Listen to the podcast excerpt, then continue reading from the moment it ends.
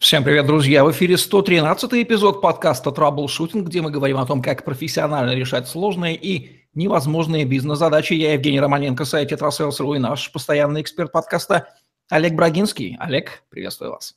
Евгений, доброго дня. Олег Брагинский, специалист номер один по траблшутингу в России СНГ, гений эффективности по версии СМИ, основатель школы траблшутеров и директор бюро Брагинского, кандидат наук, доцент, автор двух учебников, 10 видеокурсов – и более 750 статей, работал в пяти государствах, руководил 190 проектами в 23 индустриях 46 стран, 20 лет проработал в компаниях Альфа Групп, один из наиболее просматриваемых людей планеты, сети деловых контактов LinkedIn.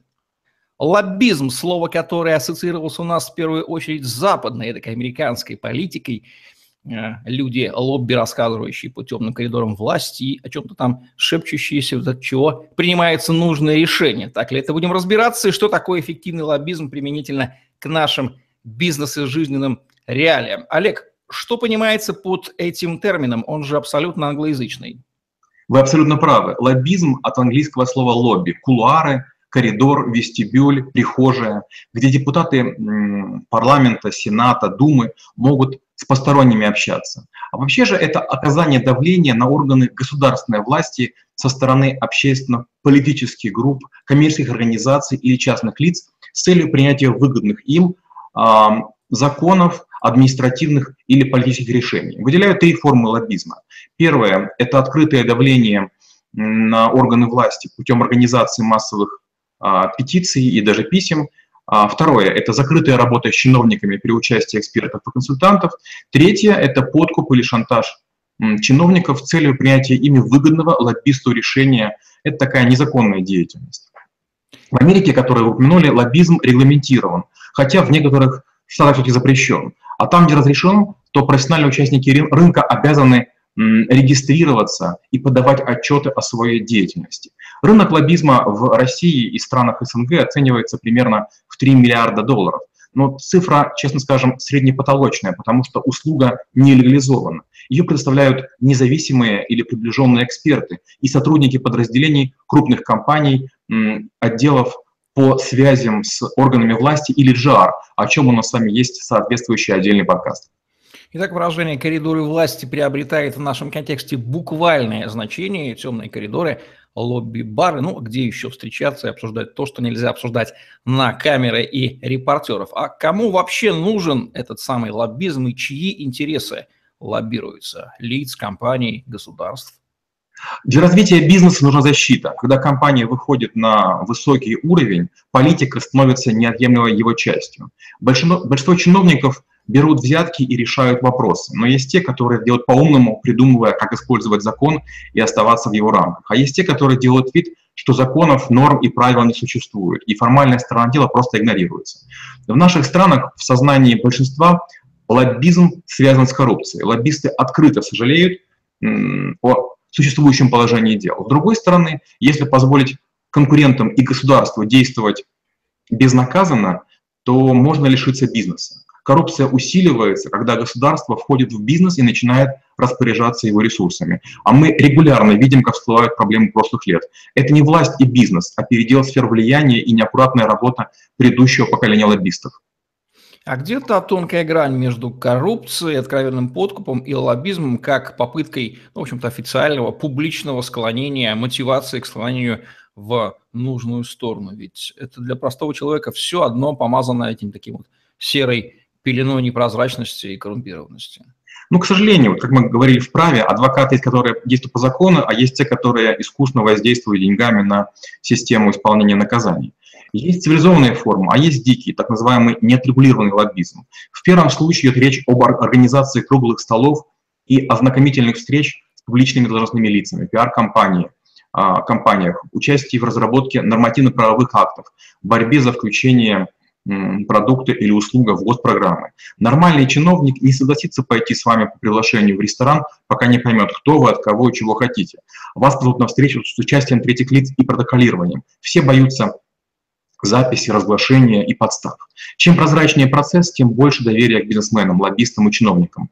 Но тем высокоинтеллектуальнее должны быть участники этого процесса, и тем меньше ресурсов они смогут прикарманить. Бизнес заинтересован уйти от взяток. Безопаснее и дальновиднее направлять деньги на дороги, дома, детские площадки, но эта благая цель не наполняет карманы чиновников, которые платят деньги за свой пост и собирают дань, отправляя десятину наверх. Лоббизм – это всегда про взаимодействие бизнеса с властью или есть некий бизнес-лоббизм внутри компании, где нижестоящие лоббируют интересы вышестоящих перед вышестоящими? То есть термин более широкий – защита интересов. Безусловно. Другое дело, что когда мы говорим про лоббизм на уровне э, органов власти, это называется лоббизмом. А когда мы говорим про компанейские какие-то вещи, это больше называется протекторат или протежирование. Но подходы очень близкие. Подмастить, подсластить, угодить. Лоббизм это всегда про деньги или в принципе про получение каких-то преференций, ресурсов, материальных, нематериальных? Наоборот, вот э, Салтыков-Щедрин еще недаром писал, и после него писали, что некоторые берут борзыми щенками.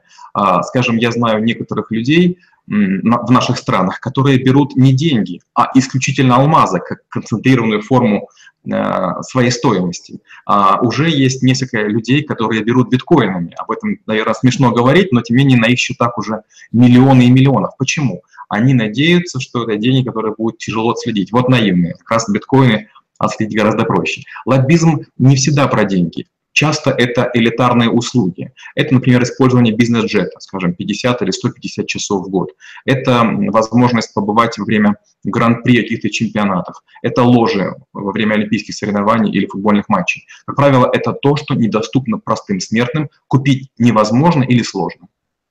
Да, у трех украинских депутатов официально были обнаружены задекларированные биткоины. То есть эти ребята-то понимают ценность вечная, можно ориентироваться на них в этом плане, хотя не всегда. Уровни лоббизма. Можно же лоббировать интересы перед начальником, а можно и перед президентом, или, не дай бог, выше еще кто-то есть. Можно прикармливать деньгами или услугами шефа, а можно стать интересным президенту. В первом случае а, надо рассчитывать на скоростное продвижение и незаслуженные премии, и бонусы, а в случае с президентом обычно идет речь о межстрановых интересах. Среди моих, среди моих заказчиков были президенты, и никто из них ни разу не говорил о деньгах. Просьбы были скромные, но, как правило, деликатные. Потом вступали в действие специальные люди, которых на сленге обычно называют кошелек. Они проводили расчет, не торгуясь, без документов и наперед. Что интересно, мои попытки отчитаться о работе и затратах не, непременно терпели фиаско. А, нам не говорили, нам известна ваша репутация, ничего не нужно, спасибо. Мне доводилось выходить на президентов стран СНГ и доверенных лиц и пытаться э, какие-то вопросы бизнесовые с ними решать. Как правило, ничего путного из этого не выходило. Мало того, потом приходилось мне и моей компании отработать в такой мере, что это теряло всякий экономический смысл. Поэтому есть такое правило гаишников. Лучше рассчитаться на месте, чем доводить дело до высоких инстанций. Ну что ж, это где-то косвенно доказывает, что ставить знак тождества между президентом и менеджером, наверное, нельзя, скорее всего, на какие-то иные функции, иначе вопросы бы решались. Впрочем, мы и наблюдаем это на примере массы политических прецедентов. Лоббизм – это игра в долгую или в длинную, и какова стратегия и тактика Основные элементы стратегии лоббирования – это планирование и прогнозирование, предсказание будущего, предвидение, обыденное, научное, профессиональное. Они затрагивают экономическую, политическую, социальную, правовую и прочие системы. А, и указанные выше факторы влияют на качество и эффективность использования средств, приемов, методов, правил, процессуальных форм, ресурсов и других элементов технологии лоббирования – в правотворчестве. На основе прогнозов субъект лобби разрабатывает программы, планы и проекты мероприятий, связанные с выбором правотворческого органа, на который будет оказываться воздействие, используя при этом технику, тактику и необходимые ресурсы. Тактика – это умение правильно и грамотно управлять органами правотворчества со стороны субъектов лоббирования. Наиболее целесообразно использовать в конкретной социально-правовой ситуации необходимые средства для вынесения, изменения, отмены, блокирования, ветирования нужных юридических решений. Содержание тактики составляют соответствующие приемы, способы, методы и правила лоббирования. Что можно сказать о правилах или законах эффективного лоббирования? Лоббирование осуществляется исключительно в рамках закона. Коррупция и иные противоправные формы влияния на процесс принятия решений органами и лицами к лоббизму не должны иметь никакого отношения. Это первое. Второе. Лоббистская деятельность может осуществляться под прикрытием иных видов влияния, сочетаться с рекламой, пиар-акциями и прочим. Третье. Допустимо лоббирование путем мобилизации общественного мнения в пользу принятия необходимого решения. Четвертое.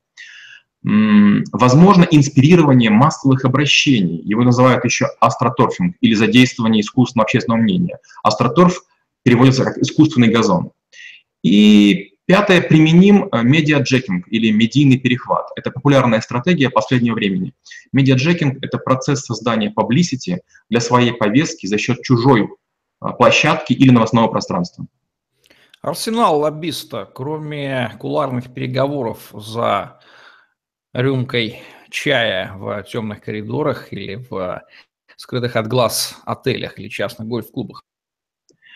А, методы лоббистской деятельности в политической сфере э, разнообразны и к наиболее распространенным относятся взносы денег на избирательные кампании, участие в ведении политкампании, организация пропагандистских мероприятий, объединенное лоббирование несколькими организациями или субъектами, воздействие на законодателя через влиятельного избирателя, личного друга, денежное вознаграждение и, конечно же, организация досуга. К классическим технологиям лоббизма относятся внедрение агентов влияния в структуры компаний-конкурентов и аппарат профильных ведомств, навязывание конкурентам заведомо неэффективных, но внешне перспективных объектов лоббистского воздействия, перетягивание субъектов политпроцесса на свою сторону переговорами и силой событий, кризисные тенденции канализировать на конкурентов. Например, если поступает информация, что будут какие-то налоги, то в первую очередь взять их с конкурентов. А, ну, естественно, узнавание политических противников и тех чиновников, которые работают в интересах других людей. Это пять э, по нашей традиции пунктов. И шестой, такой бонусный, естественно, в портфель лоббиста часто входит информация о личных слабостях конкурентов и контрагентов. И в единичных ситуациях подобное знание можно употребить весьма эффективно. Информированность позволяет сэкономить ресурсы лоббиста, который, подбирая подход к некой фигуре, вынужден нести материальные и временные затраты. Каков топ-3 ошибок главных при осуществлении лоббистской деятельности? Первое – это вводить в заблуждение заказчика и контрагентов. С вами перестанут общаться и вычеркнут из списков достойных людей. Второе – работать, не уточнив коммерческих условий. Может быть, чрезмерная расплата, и вы врага приобретете. И третье, к сожалению, нельзя верить на слово. Нельзя не составлять и не вычитывать документов. У людей во властных структурах кабинетах есть прикормленные сотрудники, разбирающиеся в юруловках не хуже навороченных юристов. Но в отличие от юристов, которых вы можете видеть и осязать, эти не будут иметь лиц. С ними нельзя будет провести переговоры. С вами заученными фразами будут общаться говорящая голова, у которой будет единственная задача – тянуть время и создавать фасад вежливости. Что можно сказать об эффективности лоббистской деятельности? Как ее измерить? Материя это тонкая или показатель решен вопрос или не решен здесь единственный? Кажется, что задача измерения лоббизма сложна и неоднозначна, но американцы, как часто бывают, просчитали и этот вариант. Существует пять вариантов расчета. Мне наиболее адекватным для оценки эффективности лоббистских проектов кажется индекс рентабельности инвестиций, PI или Profitability Index. Для него даже придумана специальная отдельная аббревиатура LEC – Lobbying Effectiveness Coefficient. В расчете используется ряд переменных. Это погодный прирост дохода от реализации проекта, это капитальные затраты, это текущие затраты, это коэффициент дисконтирования, это количество лет генерирования прироста дохода, капитальных затрат и текущих затрат. Пройдемся по гендерному тонкому льду, как мы с вами любим. А, лоббизм ассоциируется с мужской игрой. А женщины в лоббизме есть ли и насколько они эффективны по сравнению с мужчинами? Ведь у них арсенал пошире будет, ведь политики в основном мужчины и пошире, и побогаче. Женщины хорошие исполнители, неплохие лоббисты, но, как правило, не самостоятельные. В политике женщины чаще выполняют марионеточные функции, так как их оттесняют мужчины-старожилы, которые захватили власть заранее, еще с красных времен. Нет специальных искусственных препятствий для женщин в лоббизме, но из-за консерватизма и традиционализма мужчины занимают в лоббизме, к сожалению, больше места. Рано или поздно дамы запускают заезженную пластинку из серии «Гормоны взыграли, по-женски сорвалась», не могла сдержаться, и их плавно вводят на запасные пути и просят больше не появляться. Молчание, преданность и предсказуемость – это нравственные, наипривешие, наипривешие заповеди лоббистов. К сожалению, это преимущественно мужское занятие, ведь требуется сдержанность, и сохранность тайны. Женщинам в этом вопросе не доверяют, хотя, мне кажется, зря. Женщины в лоббизме серьезнее мужчин, ведь им приходится сражаться отчаяние, и они гораздо жестче борются за свою репутацию. Каковы требования к знаниям, навыкам, опыту, квалификации лоббиста? И может ли Олег Брагинский быть примером человека, на которого хотя бы стоит ориентироваться? В работе логиста, лоббиста важными качествами являются хорошие коммуникативные способности, аналитический ум, умение быстро наладить контакт, способность к прогнозированию, широкий кругозор, уверенность в себе, харизма, стрессоустойчивость и стремление добиваться своего любой цены.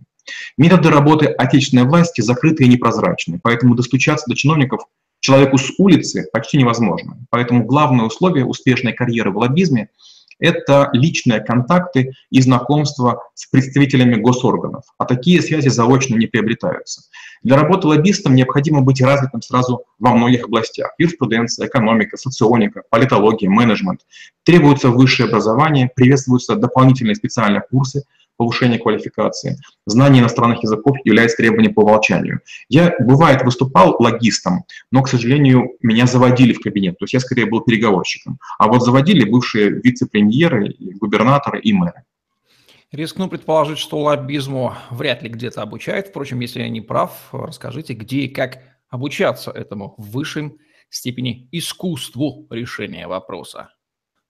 Часто говорят, что э, Муж – голова, жена – шея. Вот так же и в лоббизме. Часто люди, которые озвучивают решения, их не готовят. Поэтому наибольшего успеха в лоббизме могут достичь выпускники юридических, экономических, социологических и политических факультетов.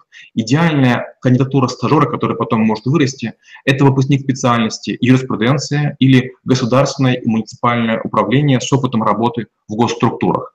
Лучшее образование по этим специальностям дают такие вузы страны, как МГУ имени Ломоносова, МГИМО, РУДН, Московская государственная юракадемия и Государственный институт управления. Можно ли говорить о неких уровнях карьеры лоббиста и до кого он может дорасти? В сфере лоббизма сложно сделать стремительную карьеру. Чаще всего лоббистами становятся люди, не один год посвятившие государственной службе, о чем мы уже говорили. Однако спрос на специалистов в данной отрасли растет с каждым годом, особенно на низовой персонал. И развитие после выхода из системы органов госуправления зависит от того, какой уровень кресла вами был оставлен, но обычно карьера идет по накатанной. А, первое – это мониторинг изменений законодательства, затрагивающие некую сферу бизнеса. Второе – это изучение политситуации на общем локальных уровнях. Третье – это лоббирование интересов представляемой организации на местном самоуправлении. Четвертое – это отслеживание процессов, происходящих в госструктурах на территориальном, национальном или федеральном масштабе. И пятое – это планирование масштабных лоббистских мероприятий, их исполнение и влияние на текст законов. Все в этой жизни наш выбор, и в то же время, рискну сам себе немножко спротиворечить, меня поймут зрители, Лоббизм – это осознанное занятие или бывают лоббисты по неволе, которые поставлены в такую ситуацию, в которой либо пан, либо пропал, вынужден лоббировать? Да, может быть, и физическое устранение человека является мотивацией. Что вообще мотивирует лоббиста? Да, иногда бизнесмены увлекаются настолько, что забывают о существовании государства, налогах, законах, ответственности, экологии. Частенько это происходит из-за безнаказанности или попустительстве долевого участия местных администраций. Власть меняется, кредиты повисают, старые друзья вышли, вышли в тираж и помочь уже не могут. Ситуация может осложниться изменением законов между государствами, предохранной политикой, вмешательством интернет-общественности, утечкой компромативных материалов. Вот тут и приходится заниматься лоббизмом поневоле, как вы сказали, чтобы не потерять последнее. Хотя, как правило, если травля началась, то псов уже не остановить растерзают, потому что вы стали слишком заметны. Поэтому не ждите случая и траблшутера. Занимайтесь лоббизмом системно, чтобы не истерить проблемно. Может ли быть так, что в коридорах власти или вне них встретятся два лоббиста, против... представляющие противоположные стороны, и между ними начнется война? И как это будет выглядеть? Лоббисты ведут одновременно несколько войн. Это локальные между собой, международные на внешних рынках, с продажниками-чиновниками и с коррупцией на местах. Наибольший накал боевые действия принимают, естественно, на межгосударственных, миротворческих и инфраструктурных проектах. В первую очередь стороны сначала заявляют свои права через приличные адвокатские конторы, корректные парламентские запросы, вброс циклов публикаций через СМИ первого эшелона. Потом привлекают общественность, блогеров, ну, как веяние нового времени. Затем в ход идут попытки протолкнуть в советы или рекомендателями своих или подконтрольных людей. Далее попытки балансировки интересов и представительства. Потом вбрасывается компромат на неугодных действующих лиц, производятся попытки референдума или даже сбор подписей под петициями. Ну и завершается выжиганием информационным напалмом и посадки в места не столь отдаленные. Какие главные риски несут на себе те, кто занимается лоббированием интересов? Лоббистские технологии институциализированы всего лишь в десятке стран планеты, а нормы лоббистской деятельности, они условные. Повязанность и замазанность до сих пор является пропуском в политическую элиту. Это вот первый риск. Второй риск или вторичный риск – это отсутствие единой этической и правовой системы контроля за лоббистской деятельностью. И поэтому лоббистов отстреливают в странах демократических и казнят в странах тоталитарных. Что можно сказать про особенности лоббизма на разных континентах и в разных странах? Можно ли выстроить страны, 200 стран по некоторой шкале, и кто будет а, на первом месте, кто на последнем, может быть, на последнем некая Сомали или Бурунди, да, там вообще, наверное, такого нет, а на первом будет Соединенные Штаты. А, по этому поводу есть старый анекдот. А, старого еврея попросили пробить закон в некой стране, он это сделал. Говорят, ну скажи, как получилось? Он говорит, ну я нашел сначала еврейскую общину, потом а, через нее вышел на своих людей в парламенте, и мы все решили. Отправляет его в ту же Бурундию, и он говорит, ну было сложнее. Сначала нужно было создать государство, потом парламент, потом поставить своих людей, а потом на них выходить. Так же и здесь. Отличительная особенность российского лоббизма – это большой вес внутренних лоббистов. Это чиновники, занимающие важную госдолжность, которые отстаивают чьи-то бизнес-интересы как ставленники заранее. Это непременно ведет к коррупции решениям, которые не отвечают интересам общества. Проблема российского лоббизма – это отражение проблем системы политической. Когда центр принятия решений а, оказывается в руках правящей бюрократии, то структуры управления уже не работают. И ключевыми механизмами учета интересов становятся кулуарная политика и патрон клиентные связи. Когда мы говорим про, например, Америку, там есть строжайшая отчетность, и лоббисты говорят, в чьих интересах они действуют. То же самое открыто в Великобритании. В Германии, если не ошибаюсь, добровольная система регистрации, то есть э, очень легко и просто можно начать лоббирование, и об этом сообщать не, не обязательно, но если вас спросят, вы должны ответить. Э, есть э, страны, где лоббизм запрещен, как э, мера, нарушающая рыночный ход э, вещей. Ну а в Африке, к сожалению, с лоббистами борются вообще очень жестко, им рубят руку, при этом спрашивают, вам рукав длинный или короткий. Длинный это отрубают только кисть, а короткие отрубают три четверти предплечья. Что есть табу в лоббизме, если таковые есть вообще? Ну, когда, когда говорят про лоббизм, самое неприятное, что может быть, это заявлять э, разницу между тем, что ты будешь делать, и тем, что делаешь. А второе табу – это предательство. Предатели не любят э, и в армии, и на войне, и тем более их не любят в. И третье – э, недопустима утечка информации. Если через ваш канал а, будет, станет известно нечто, неважно, вольно вы это сделали или невольно, любая ваша оплошность, она неизменно ложится на вас, гарантированно виноваты вы. Вознаграждение лоббиста – это всегда деньги или что-то еще? Вознаграждение лоббиста всегда деньги. Профессионал, будь он парикмахером, будь он лоббистом, берет деньгами. То есть ему не нужны ни борзые щенки, ни, ни пропуск в какой-то спортзал, иначе у него было бы их много. По этому поводу лоббисты даже часто шутят, что если бы мы ходили на все массажи, которые нам предлагают, мы бы были размяты там до молекул. Приведите кейсы из вашей практики, когда лоббизм оказался удачен, и наоборот, когда он потерпел фиаско. Была некая ситуация, при которой владелец, приобретший здание, вдруг узнал, что вблизи не будет построено метро, хотя это было в плане городостроительном. Было потрачено некоторое лоббистское усилие, некоторая сумма денег, и вдруг э, план города существенно изменился, а это столица неслабого европейского государства. А, лоббизм – это прерогатива доступная лишь крупному бизнесу или и средний, мелкий вряд ли, конечно, может свои интересы защитить? Э, что считать лоббизмом? Понимаете, если мы сами находимся в селе, допустим, два крупных фермера, и мы претендуем на некоторый участок, теоретически каждый из нас может попытаться поговорить с судьей, с э, главой сельсовета или еще кем-то. Это говорит не о, не о размере вашего бизнеса, а о соответствии вашего рта тому, на что вы покушаетесь.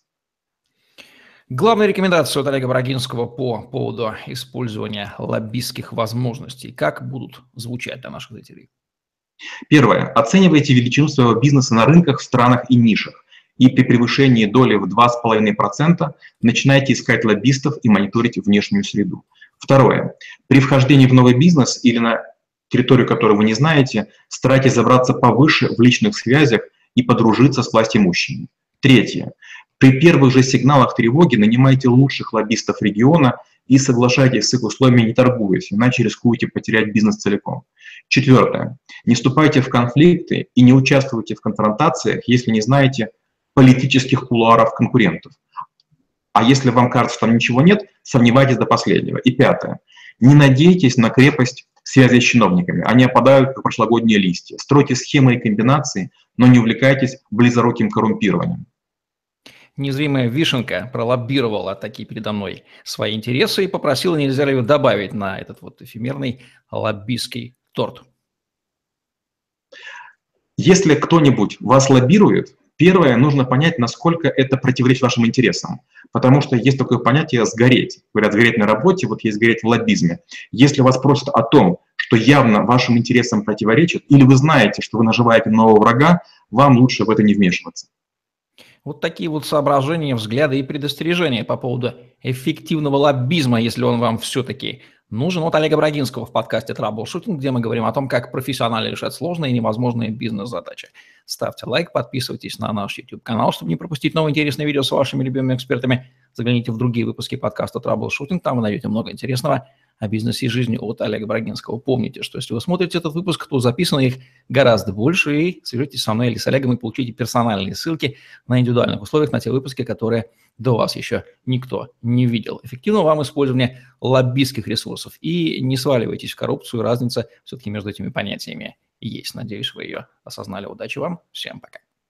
Спасибо и до встречи через неделю.